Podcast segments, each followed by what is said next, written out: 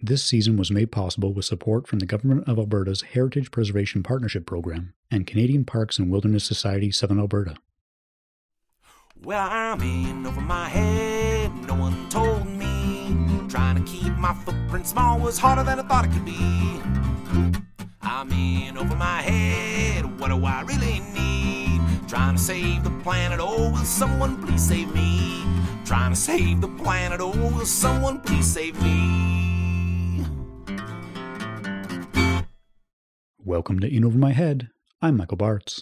While looking into the unique history of our provincial parks, I want to learn about the archaeological significance of Glenbow Ranch Provincial Park. It was time to dig up some history.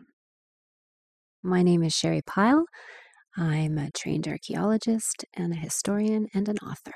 I always knew I wanted to be an archaeologist, so I uh, took my degree in Bachelor of Science and Master's degree, and both those were at the University of Calgary. And I worked doing research um, there, helping with the public programming, uh, teaching people how to understand and do archaeology. And then I worked for a contract company and um, taught for about 10 years uh, introductory archaeology and anthropology classes at a local college. Uh, stopped to have a child, and I've worked as uh, in the labs doing analysis. Uh, my specialty was studying animal bones and how people use them. And I worked as an archivist for a little over a year. And I've also worked as a librarian for about a year.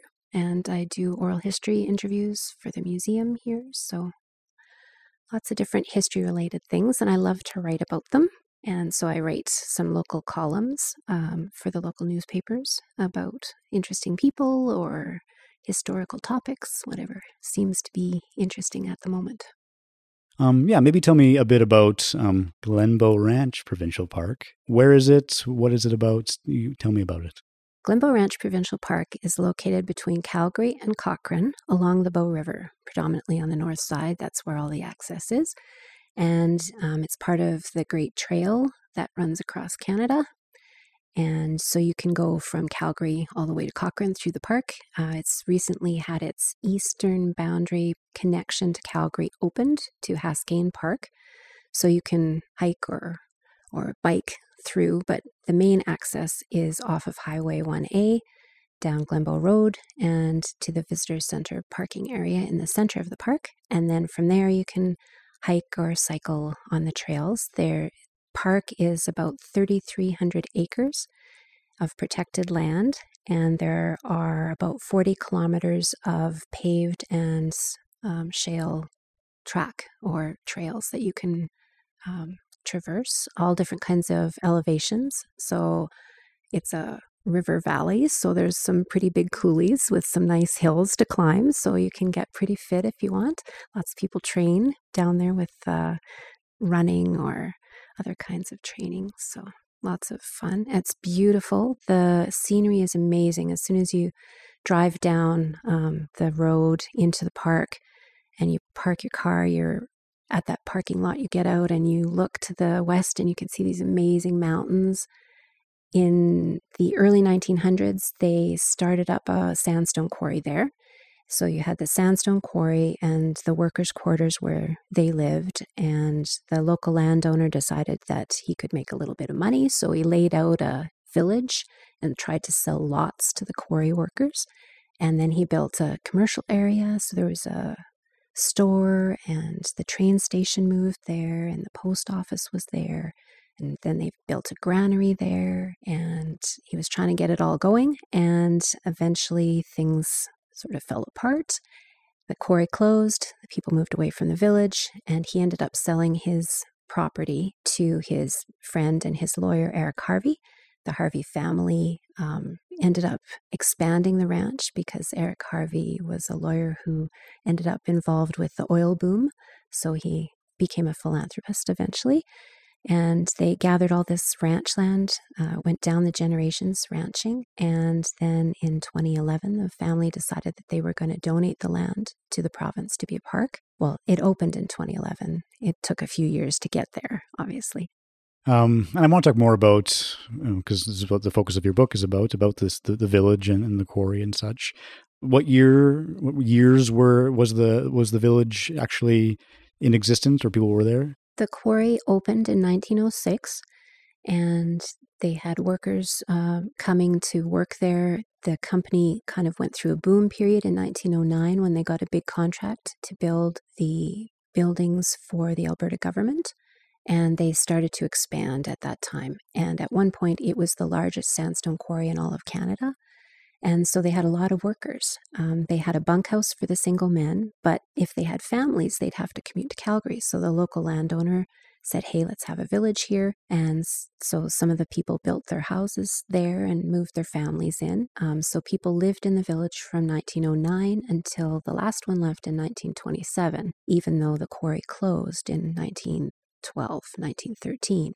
Um, if they could find local work uh, as laborers for their surrounding ranchers or farmers, then they did that, and some of them stayed. And then the land was sold in 1934 to the Harvey family, and it all reverted back to ranch land. So the preservation is amazing. Um, the village itself was never plowed up or destroyed in any way, so it's easy to do archaeology there. Same with the quarry that was also really well preserved. And there's all kinds of indigenous First Nations sites in the park as well, again, because it's preserved ranch land. Yeah. And so, one thing, Shari, that I found interesting, you know, with this quarry is it that the sandstone itself was actually used for a lot of a lot of the buildings in Alberta, right? Tell me a bit about some of the buildings that the, the sandstone was used for. The reason that I called the book Alberta's Cornerstone is because it provided the sandstone for the major political buildings in Alberta. So the legislature building exterior is almost entirely out of Glenbow sandstone. Government House, where the lieutenant governor used to live, also in Edmonton, is also its exterior is Glenbow sandstone. There are, are political buildings still standing in Calgary that are built of it. Calgary Courthouse Number Two, McDougall Center, which was built as the normal school or the teachers training college, also built out of Glenbow sandstone. It was the one of the very first, and I think it's one of the most beautiful sandstone buildings that the city has. So this quarry is unique because it provided this sandstone that built the government buildings when Alberta became a province. And doing the research on it at McDougall's school, for example, I can look at the one door and I know the name of the man who built it, and I know how long he spent carving those details around that window and around that door and it's it really makes it mean more when you know the name of the person and what their life might have been like yeah absolutely yeah um, and yeah, I was really, really taken by you know some of the stories of some of the people that had lived in this village. You know, there was a lot of hardship, there was a lot of you know struggle, there was a lot of interesting things that were going on, different people, different stories. Um, one person that that comes to mind is Ida McCormick. Tell me a little about her. She was neat. Uh, she was the first person that I really started with to research because there was a photograph of her published in a local history book with her name. And so it was the first person I had a visual image of and um, tried to find out more about. And it turns out that she was born in Ontario to a large family, and her and her sister never married. They took up professions. The sister was a dressmaker, and Ida became a bookkeeper and learned the, the math and the accounting and that sort of thing. She came west. She ended up working for the quarry company, the Quinlan Carter Limited Company. And the descriptions of her vary depending on what source you're reading. So she was referred to either as a secretary, a bookkeeper, or an accountant. And to our ears, those all have different roles and they have different values. And she probably shifted over time what she did as, as the quarry company developed as well. So she was the only female working for this company, and it was quite big. They had at one point reputed to have 150 laborers working for them in the quarry, so it's pretty big. She's managing a lot of records and that sort of thing. And the census for 1911 gives information on the previous year, and so we can find out how much she earned uh, when she was working there. And at that time in 1911, there was herself, and they listed her as the bookkeeper. And then they had a stenographer who was male, and they had the accountant um, or proprietor. I guess they listed him as the secretary proprietor, who owned it or was one of the owners of the quarry. So she, Ida, made um, 34 cents an hour, and the stenographer made 35 cents an hour. So even though she probably had a lot more experience than him and a lot more responsibility, she made less than he did. So then I did some research and tried to find some stats. And at that time, it was typical that there weren't very many women in that field, and they made about half the amount of money that men did at the time. And uh, I just kept researching and found out that I could actually pick her out of the statistics that the government collected because she was the only woman of her age bracket in Alberta working in the mining industry. So that was kind of neat to find out a bit more about her. She had gray eyes and gray hair, and she was single her whole life and never had kids. But she helped to run the Sunday school at the quarry. So maybe that was a way for her to talk to the other women, um, hang out with kids. Uh, she did come from a really large family, so maybe she she enjoyed that. And then um, when the quarry moved into Calgary, or the company moved into Calgary, she moved with them. Uh, and then she worked for a couple of other companies in Calgary until she moved back east to Ontario um, because she was sick, and she died in 1918 from breast cancer. And and you know when you when you describe that, you know you're looking into her life and who she was and kind of her work and and her experiences. Um, yeah, I guess that's interesting. Like, what, what is that like for you as an archaeologist when you're discovering, you know, someone and learning about them? What sort of kind of feelings come up for you when that process is happening? Oh, it's really exciting for me to do the research. So, even though when you say archaeologist, people think that you dig in the ground, I do do that. I have done that. But when you're doing a historical site, you want to find out every clue that you can. So, um, I research all of the genealogical or historical sources that I can to try to piece together the story of this person's life. And I also would do that and try to trace their family history forward in time so that I could find any descendants who might exist because they very often have photographs.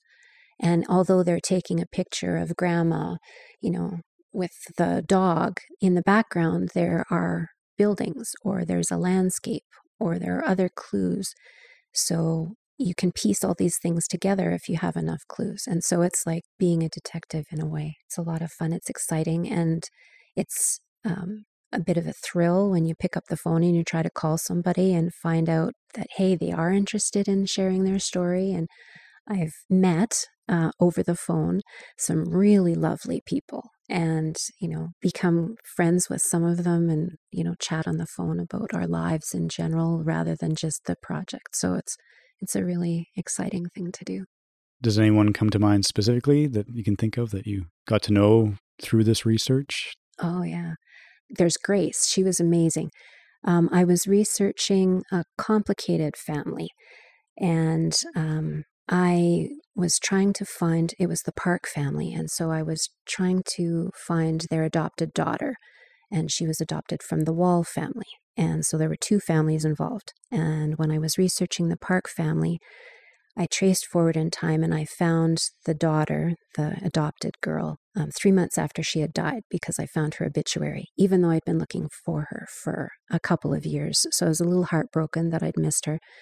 And um, I called the funeral home from the obituary listing and gave them my name and number and asked if somebody, if a relative wouldn't mind talking to me about them.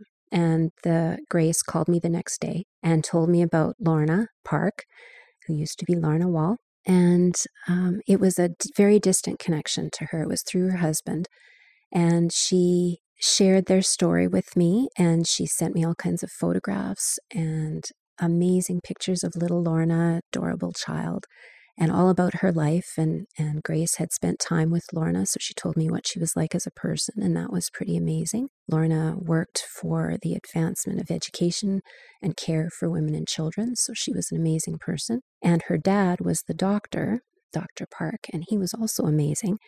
And when Grace and I were talking about it, she decided she wanted to donate Dr. Park's materials, like his clothes, like a his war medals, that sort of thing. And she didn't know who to donate them to. So Um, I put her in touch with the Provincial Archives and Museum in Alberta because Grace wasn't living in the province anymore and she felt that this history was Alberta history and it was really important. So she donated those items to the museum so that everybody in Alberta would have access to them instead of just being in her closet.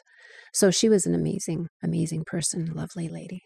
Yeah, and yeah, what I appreciate about that, you know, I, I, think of like when you just think of archaeology generally, you know, you think of you're you're digging up these artifacts in the ground, but you don't maybe really think about the people who are still around or or the family connections as much. So yeah, I really appreciate that. Maybe tell me a bit more about Dr. Park.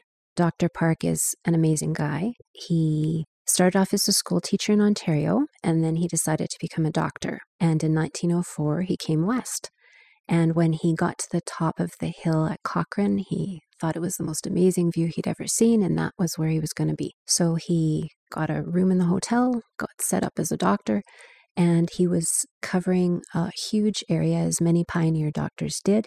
Sometimes he'd have to ride 20 miles on horseback to get to a patient. He did many notable things in that region, in, in the Cochrane area and the rural area. He also ended up in 1911 being the doctor for the Morley Reserve for the Stoney Nakoda peoples some of the things that he did. Let's see. He asked one of the local families um, when they were building their new house if they could please build an extra couple of rooms so that they could have a hospital in, in Cochrane. So he encouraged the first hospital to be built and he worked out of there.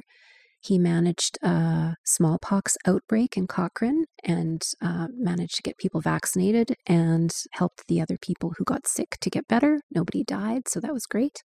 He had to do an emergency appendectomy on a little girl in her father's ranch house on the kitchen table. And she survived, and the family became very close to the Park family. And when she grew up, she got married and um, he delivered her babies, and they named one of them after the doctor. Dr. Park uh, went back to Ontario in 1906 and married his sweetheart and brought her out west, and they became the pillars of the community. She played the organ for the local church. They were very generous. She'd go with her husband out uh, on his calls, and he credited her with the increase in his practice the first year that they were married because she was so wonderful. He got more patients. And they never had biological children of their own, but when Dr. Park was looking after the Wall family who lived in Glenbow. Um, they lived in a tent and um, they had a girl and two boys. And then the mother became pregnant again. And when she gave birth, she died. The baby didn't. And so the Park family ended up adopting the little girl. And so that's why I was tracing the family, trying to figure out the story of those two families and how they were connected. After they adopted their little girl, the First World War came up and Dr. Park volunteered. He ended up becoming a doctor, uh, serving in England and France. He became very ill in France and um, ended up spending most of his time being a patient himself um, in first in France and then in England. He caught typhoid, paratyphoid. He had tuberculosis uh, that he had to be treated for, and he ended up with uh, chronic colitis as well. And his medical records uh, show that they recognized that some of those problems were a result of his service.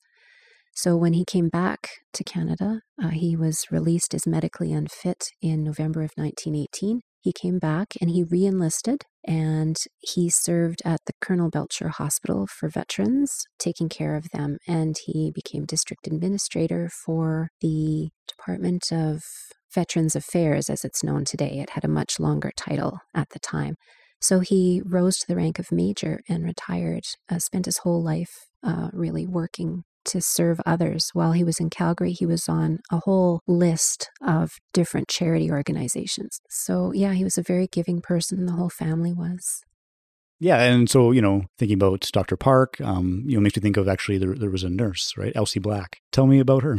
Uh, well, she was another amazing person. I think anybody in the health services is an amazing person. She decided to be a nurse. Uh, she studied in Calgary, although she was originally from the United States. She was the valedictorian of the very first class for the Holy Cross Hospital in Calgary. And um, when she graduated, her very first assignment was at Glenbow. And a historian recorded it, and that's where I got the story from. So she came out with the doctor on a call, and it was wintertime, the end of winter. And they arrived and they had to trek from the train station for a half mile to get to the tent at the village where the people were sick. The husband had a skin infection of his face that was so bad he was almost unrecognizable. And the wife had pleural pneumonia. So that means her lungs were filled with fluid. So she was having a hard time breathing.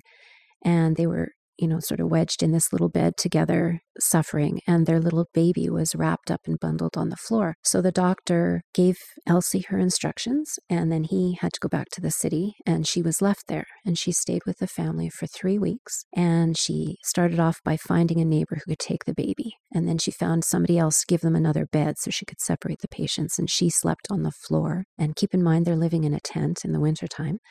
And a storm came up and it knocked the chimney of the stovepipe down. So she had to repair that. She was also in charge of taking care of their animals. So unfortunately, the animals didn't cooperate very well with her. So the cow ran away and the chickens stopped laying.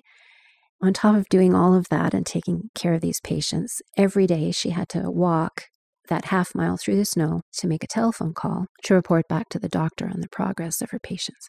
So she managed to help them and heal them. And uh, after three weeks, spring had arrived and she had succeeded on her first case. There was a photograph of her in one of the history books about the hospital where she studied because she was that valedictorian. And I found the photograph, but it didn't have any captions in it when I looked at that issue of that photograph.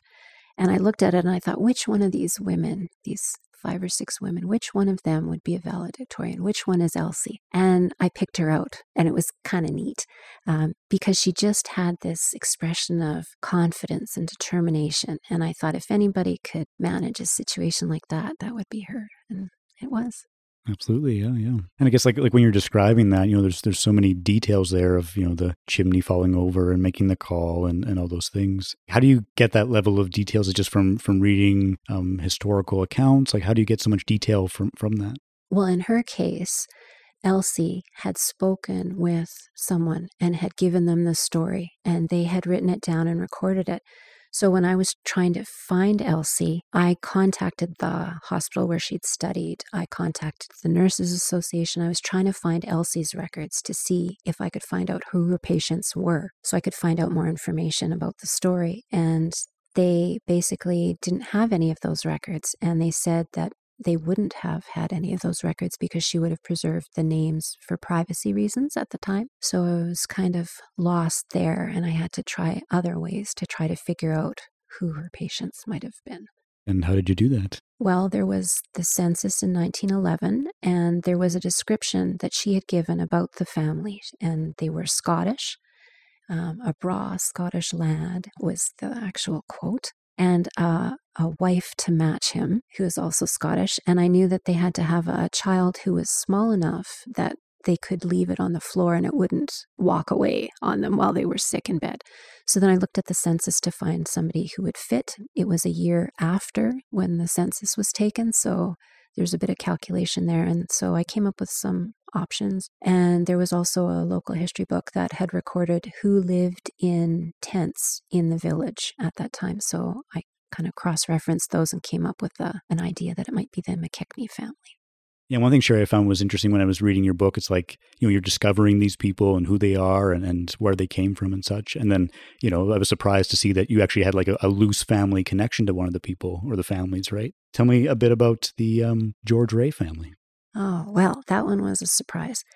As I was researching, I would look at the census and try to think who do I want to find out about next? What makes this person on this piece of paper different or interesting or unusual? And so there was a group of men listed as living in the same house, but there were no women present. And I thought, wow, four men, they're not getting their food from anybody else. They're looking after themselves. That's pretty interesting.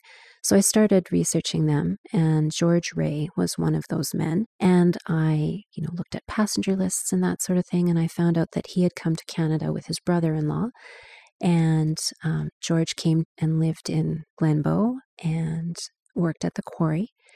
And as I was trying to find out more about him, I was struggling. I couldn't find very much information. And so I decided I would go on to one of the online resources where you can find family trees. And generally, I don't rely on those when I'm doing research because they're so riddled with errors. A lot of people aren't very rigorous in their research before they post online what their family tree is.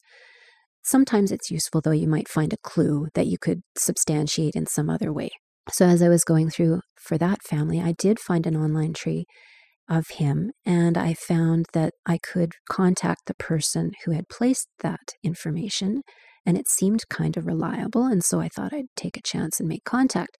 But before I did, I, always try to find out as much as I can about that person and their file. And there were a bunch of little thumbnail pictures of things. And hey, there was an actual family photograph of George Ray. So that made me think I was on the right track. I'd found somebody who had information that was reliable. But as I was going through the rest of the thumbnails, I thought one of them looked kind of familiar. And when I clicked it open, it was a picture of my great grandfather's family. And I had no idea how they could possibly be related because I have done my own family research and I had never come across the Ray family. And so when I contacted Tom, the man who had posted his ancestral family tree, I asked him about George Ray and he told me the story of what had happened with him. And then I said, And by the way, can you tell me why you have this photograph? And so he did. And it turned out that George Ray was his paternal ancestor, and my family was related on his maternal side. So he tried to explain to me how we were related, and I'm I'm pretty good at that sort of thing, but I ended up having to draw a diagram and then write it down. So I'm going to have to actually read to you how I'm related because I can't memorize it. Tom's great great great grandfather's brother's granddaughter married the half brother of my great grandfather, Harry. So it's very, very, very remote. and obviously, a, a very much a surprise for you. Mm-hmm, yeah.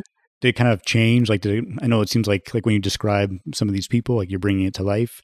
Did it come to life even more when suddenly there was like a direct, loose but direct family connection? Or? Absolutely. I'm afraid I'm quite an emotional person. So I was, you know, kind of jumping up and down when I found out that I actually got to be remotely related to the project that I was working on. And even if I remember from the book, like there was um, the Bain family, and then you found out that actually someone who lived down the street from you was was part of that family too, right? Exactly, yeah. And again, completely shocking. And when you think about it, I mean, I'd seen, I think this person was a real estate agent or something, and I'd seen the name, you know, on the real estate ads, you know, on the bus benches. And I thought, oh, isn't that funny? It's the same name I'm researching. And lo and behold, they were actually the same family.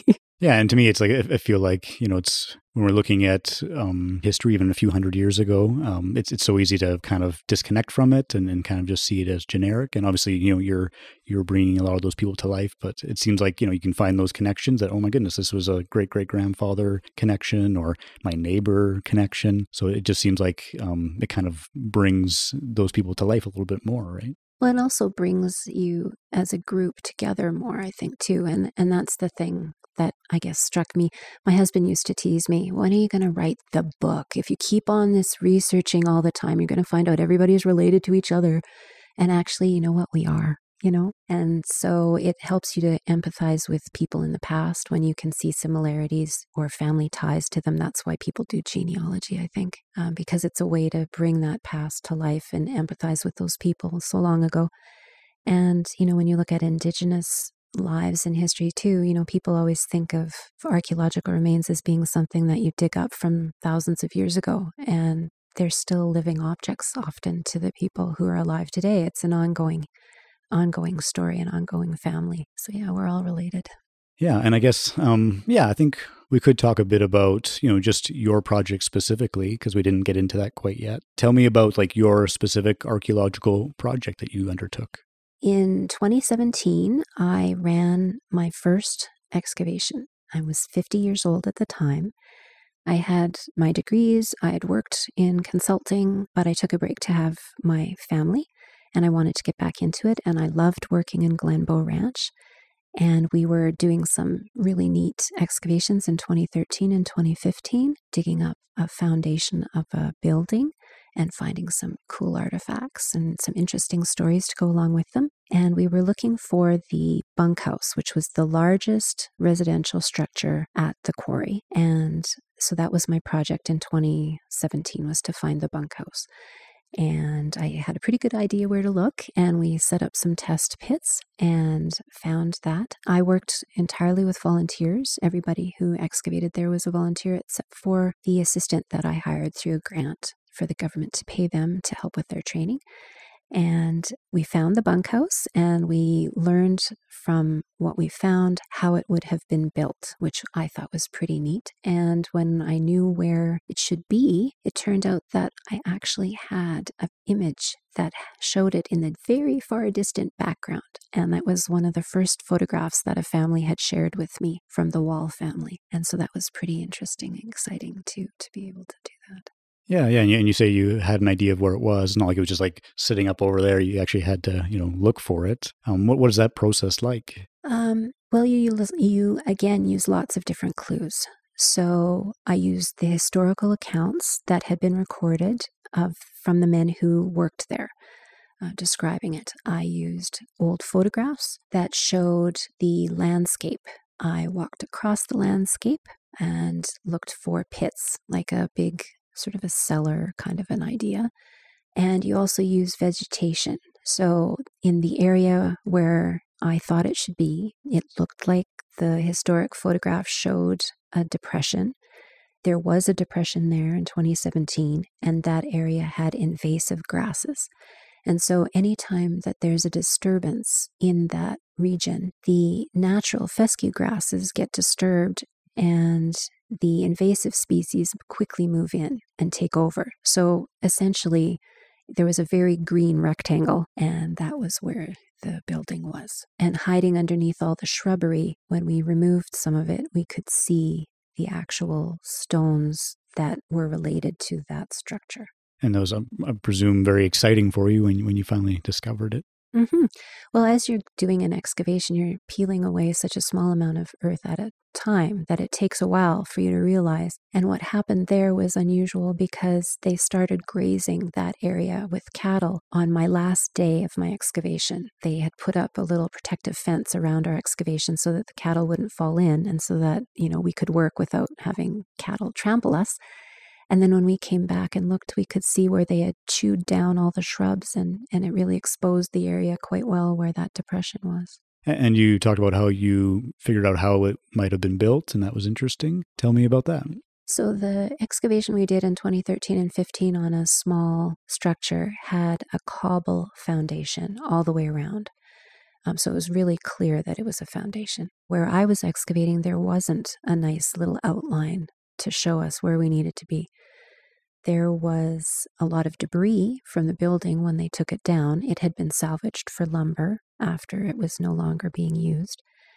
And it was the way that the remains were lying. There were boulders that had lumber lying on top of them, and there were nails. And when we saw unused nails underneath the lumber, sort of sandwiched in that lumber and boulder, it showed us that the nails had been lost there before the lumber was placed on top of it, and then the structure was built on top of that. Most of the nails that we found were bent nails that had been pulled out of the lumber when they were dismantling it, and those were on a layer above that.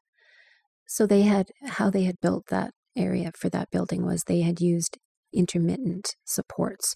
So they used the natural boulders that were there and maybe they built some, you know, brick foundation pillars kind of thing and then they built the building on top of that. And because we knew that it was a two story building from the historic accounts and also from that one photograph that we had, um, we knew that they could not have used long pieces of lumber from the base all the way up to the roof, which was sort of the old fashioned way of building they would have used the more modern kind that we do, like building a house of cards where you build a wall, then you make the ceiling, and that's the floor of the next level. So that's how they would have built this one. So when you're, you know, you're doing this dig and you're you're looking for evidence of of the bunkhouse, did you find anything interesting aside from just the building itself? Were there any other artifacts that that you found that had a story?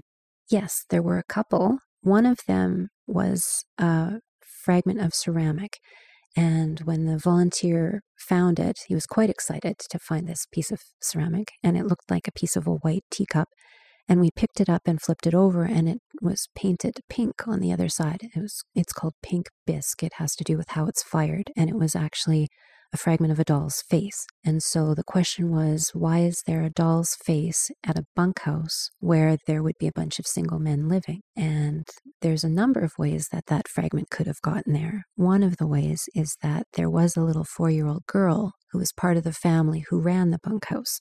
So it could have been her doll, or it could have been related to the doll fragments that we found next door in previous years at the other house that was excavated. So then the question was, which doll did it belong to? In this case, the little girl who was four years old and living at the bunkhouse ended up dying. She died from scarlet fever um, when she was very little in Calgary. And her little brother, who was also alive at the time, also died. So when I contacted a descendant of that family, they didn't know about those very much detail about those older siblings who had died. So uh, that was a dead end. Um, I did do research after the book was published, though, about that doll, and I managed to find a photograph online that matches the fragment of the doll's face. So I now know exactly what model of doll that was. And I know what they named her too. She was called Florodora. And from the photographs I found and the research I did about that doll, there were two forms of the doll's head. And one had one kind of body and one had another kind of body. And for one of those instances, they put on porcelain arms, like from the elbow down, and the other fragments that we have of the doll seem to match the arm. So they're tied together, but which house the doll belonged at is another question. Yeah, yeah, yeah. I guess maybe you'll never know. This project that you undertook, it was your you know your first one that you led, right? Um, and and it was challenging, right? There were some some deadlines to meet, and and um, yeah. How was that experience for you? How was the experience of like your your first project that you led? What was that like for you? Um, scary, exciting. Um, and then changed as time went on. When you're excavating, I mean, I'd run excavations before, but this one I had permits in my own name. So I was ultimately responsible for completing everything, including the reporting. And when people think about archaeology, they think about all the fun stuff, the digging outside and all that kind of thing. But the majority of the work comes afterwards the cleaning and cataloging of every artifact. They all have to be numbered and identified and and then you have to crunch all the numbers, and then you have to write a really boring government report, and you have to do everything exactly right according to all the forms and bureaucracy and everything. So it took a huge amount of time, and that was very depressing and hard to work through. And yeah, it took three years really for the project to reach its ultimate conclusion. Yeah, and I guess like going into it, like in the book, you talked about like maybe you were a bit naive about it. Um, but yeah, I, I know. I'm still interested in that. I think you know, especially like you talked about um, this was your first project in your in your 50s, um, whereas maybe some archaeologists would probably have done several by that point. Oh yeah, right. Yeah, like so it feels like to me like it was a bit of like a, a risk that you had to take and, and to really take this on. So yeah, for me, I don't know if, there's, if there's if there's any sort of emotions or thoughts that come up for you for that, but yeah, what was that like for you um, if, as at, in your 50s, you know, taking on something like that? How'd that feel for you? Um, that's a tricky question to answer. I mean, I wanted to do what I'd been trained to do. I wanted to show that I could do it. I wanted to do a good job. So I thought, well, you know, my child is growing up. Maybe I can go back and, and work for an archaeological consulting company. Maybe I can get a job going forward in this field. And uh, I'll, I'll prove that I can do it. And I proved I could do it. But I also learned that as dedicated as I was to the research, I couldn't get the satisfaction personally out of the process that I wanted. I had more fun doing the historical research than writing the archaeological report. And life is so short that you don't want to do something that's going to have a very long time frame. So, three years to finish one project is a long time. And in general, I mean, I didn't put it in the book, but in general, archaeologists fall into two categories doing research for a university or doing consulting, and they're driven by different things. The university professors have to continually work and publish, and sometimes their projects get delayed And the consulting companies have to work so fast that they can't do all the fun research necessarily. So I wanted the best of both worlds and I couldn't really have it and get paid. yeah. And then, you, you know, going through that experience, obviously you needed to do that to learn that. And then you, you said your priorities shifted, right? So you're doing more of the, you know, the investigative research as opposed to the, the archaeological digging, right? Yeah. Yeah. I'd much rather do the research and write history and make it meaningful than to catalog things that get dumped in a warehouse and people don't go and look at again um, or you have to write a report. And that, I guess that's what I found. When I wrote the government report, I met every requirement that they gave me, including making it very impersonal and dry because it has to be scientific. And I am a scientist, I'm trained in science, but so much of the story was missing. And I'm also a storyteller. And that's why I wrote the book, because I knew that there was so much history that I knew that nobody else had taken the time to find. And I didn't want that to be lost. And I thought that was the most important part. If you just look at archaeological reports, you miss what makes things important. You can say this site is a unique site, like Glenbow Quarry is an archaeological unique site, but you don't have the stories that make it come to life and make you understand what it would have been like at the time and why it really is unique. So, by doing the history to go with the archaeology, you can put that story together with it. And then, if you can tell people this is an important place and here's why, all these interesting and exciting people lived here and they did all these neat things that, you know, not only affected Alberta history, but they affected, you know, North American history or world history. And so we need to take care of this place because it's important, because of the people who lived here, and because it's a unique site. And of course, because of all the ecological reasons that we want to protect Glenbow Ranch Provincial Park. Yeah, tell me a bit about what makes um, this park important ecologically. So, Glenbow Ranch Provincial Park says it right in its title. It's a ranch, and it's a ranch for a reason. It is a fescue grassland, and it also has, of course, the wetland areas with it. And Glenbow Ranch Provincial Park preserves these important ecological systems. The rough fescue that is there is a native plant that is vulnerable to disturbance and cannot be restored once it's damaged. So I was explaining about how we could see the invasive grasses archaeologically. It's an amazing plant because its roots go down several meters and it retains its protein better than other grasses. So that's why it was so great for the bison and why cattle today can use it so well. So it's great for winter grazing. That's why the ranchers came. But once you dig it up, you have lost it. And its roots, as I said, go down several meters. So it's very drought tolerant. It filters out the water uh, very well. And it also is great at storing carbon. It's like old growth forest, but grasses. And instead of being above ground where it can burn, it's below ground where it's safe and storing that carbon really well. So that's the, the grass that's important there. But there are also all kinds of plants and animals there that are at risk, aside from the fescue. There are many species at risk. I'm just going to tell you some of them. Uh, there's the long tailed weasel, the American badger, the little brown bat, the wandering garter snake, the western tiger salamander, one of my favorites. And there are four different species of bumblebees that are also at risk that are living in Glenbow Ranch the Ashton cuckoo bumblebee, the western bumblebee, Suckley's cuckoo bumblebee, and the yellow banded bumblebee. So when there's all this talk of helping out the the pollinators, there's some really important ones there. Then, of course, you've got all the birds too. There's over 30 species of birds that occur in the park that are at risk. And the one that the Glenbow Ranch is focusing on this year is Sprague's pipit. It's a songbird and it requires large areas of native prairie for its breeding. And because it needs that big space, if you find it, you know that it's protecting the grasslands in the way that if it's there, it's like an umbrella species. That means the grassland is there and the other species that need that grassland are also there. So we do have it at Glenbow Ranch. So, all of these different plants and animals are so important, and without them, we're going to lose so much diversity and the grasslands are already decreasing so quickly. And this is a, a rare space where it's preserved.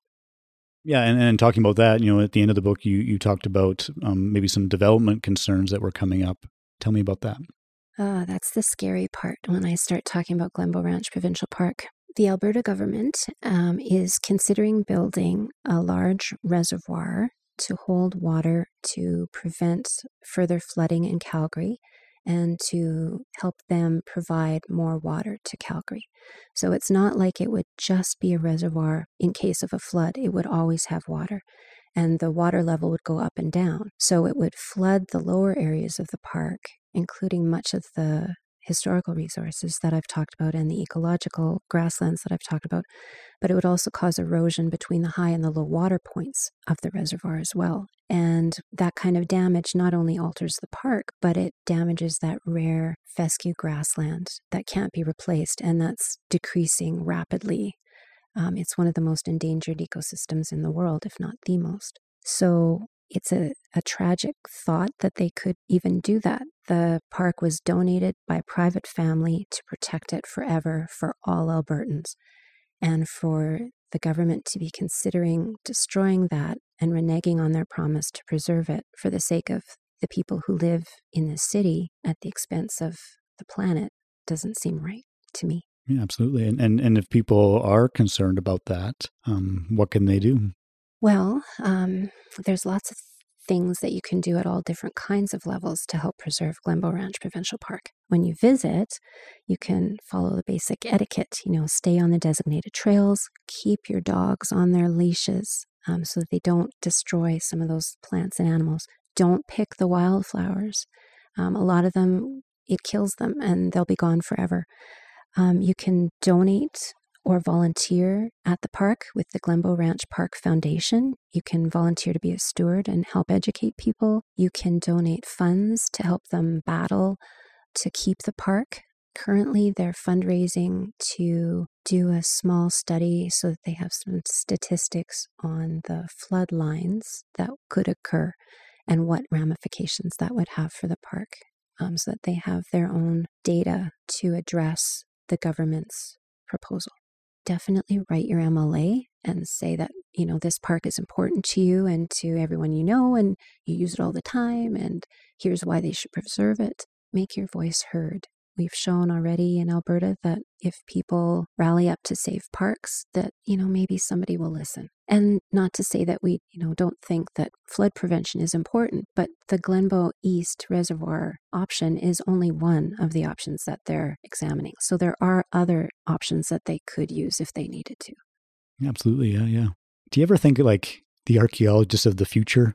You know, do you ever think they're going to be like looking back and this was Shari and this is what she did? And I don't do you ever think about about that, about kind of the, leg- the legacy you're leaving? I think everybody, especially as they age, starts thinking about what kind of a legacy are they going to leave.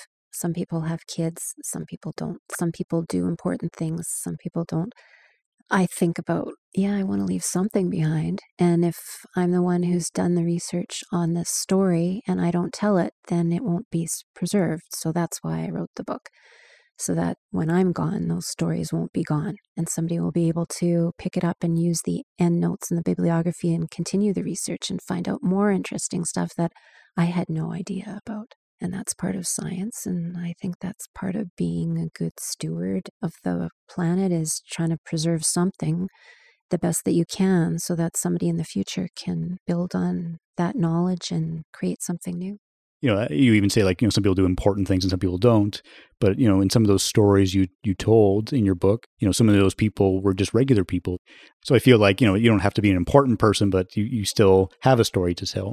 Well, I think that's maybe the way I said it is they become famous or well known, but everybody is important. And that's really the theme of the book, I think, is that everybody is contributing to the history of tomorrow. So even though, you know, somebody might think that they're not making that much of a contribution, I guess the stereotypical one is, you know, people think of, you know, homemakers in the 1950s, you know, women stayed at home and raised their kids. What did they do for the world? You know what? They raised that child, and that child maybe did something that impacted something else. You know, it's like the butterfly wings story. You know, everybody contributes, and you don't know how your contribution is going to carry forward or impact things. I mean, you know, for history, yeah, we think the stereotypical, oh, we learn from the past. Oh, I wish we would learn from the past. But if we don't learn anything else, we can learn that we're all in it together and we all do something that helps somebody else in some way. And if we try to be more caring and try to protect the beautiful places on the planet, then maybe, you know, they'll last a lot longer and help somebody else in the future. Next time on Remembering Alberta Parks, I learn about the history of Miquelon Provincial Park and the importance of park interpretation programs. In terms of experiences, uh, they can be life changing. There have been examples of the young kid attending an interpreter program and saying, That's what I want to be. I want to be a wildlife biologist when I grow up. Or they might return home after a visit to the park to say, That was an enriching experience. Let's go again next year. It could be as simple as that. Uh, parks can really impact people in a lot of different ways. We just don't know what, when, and where that will occur. so we have to be ready and available to, to support them. You know, My Head's Remembering Alberta Parks was produced by Michael Bartz, with production assistance from Shinichi Hara. Special thanks to all the guests who gave generously of their time and expertise. I'm trying to save the planet. Oh, will someone please save me?